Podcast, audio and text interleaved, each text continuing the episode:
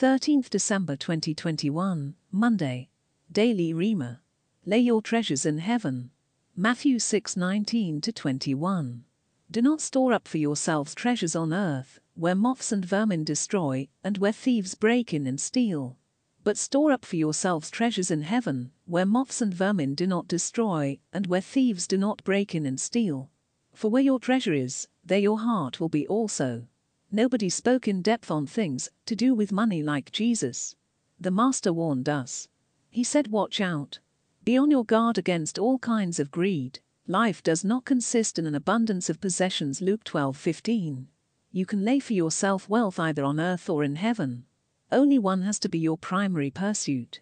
Whereas God is not opposed to blessing us with material possessions, He has made it clear that material wealth here on earth is perishable, transient, and subject to waste. You can't, therefore, live and pursue that. God wants us to wise up. You are not the first one to desire to have lots and lots of money. Many, many others lived before you and had the same desires too. But most destroyed themselves. You might get all that you want, but Jesus said life isn't just about getting money and having a lot of it. Money isn't bad in itself, money is good because it gives you power and influence that you can use positively but the love and pursuit of money above eternal things is wrong.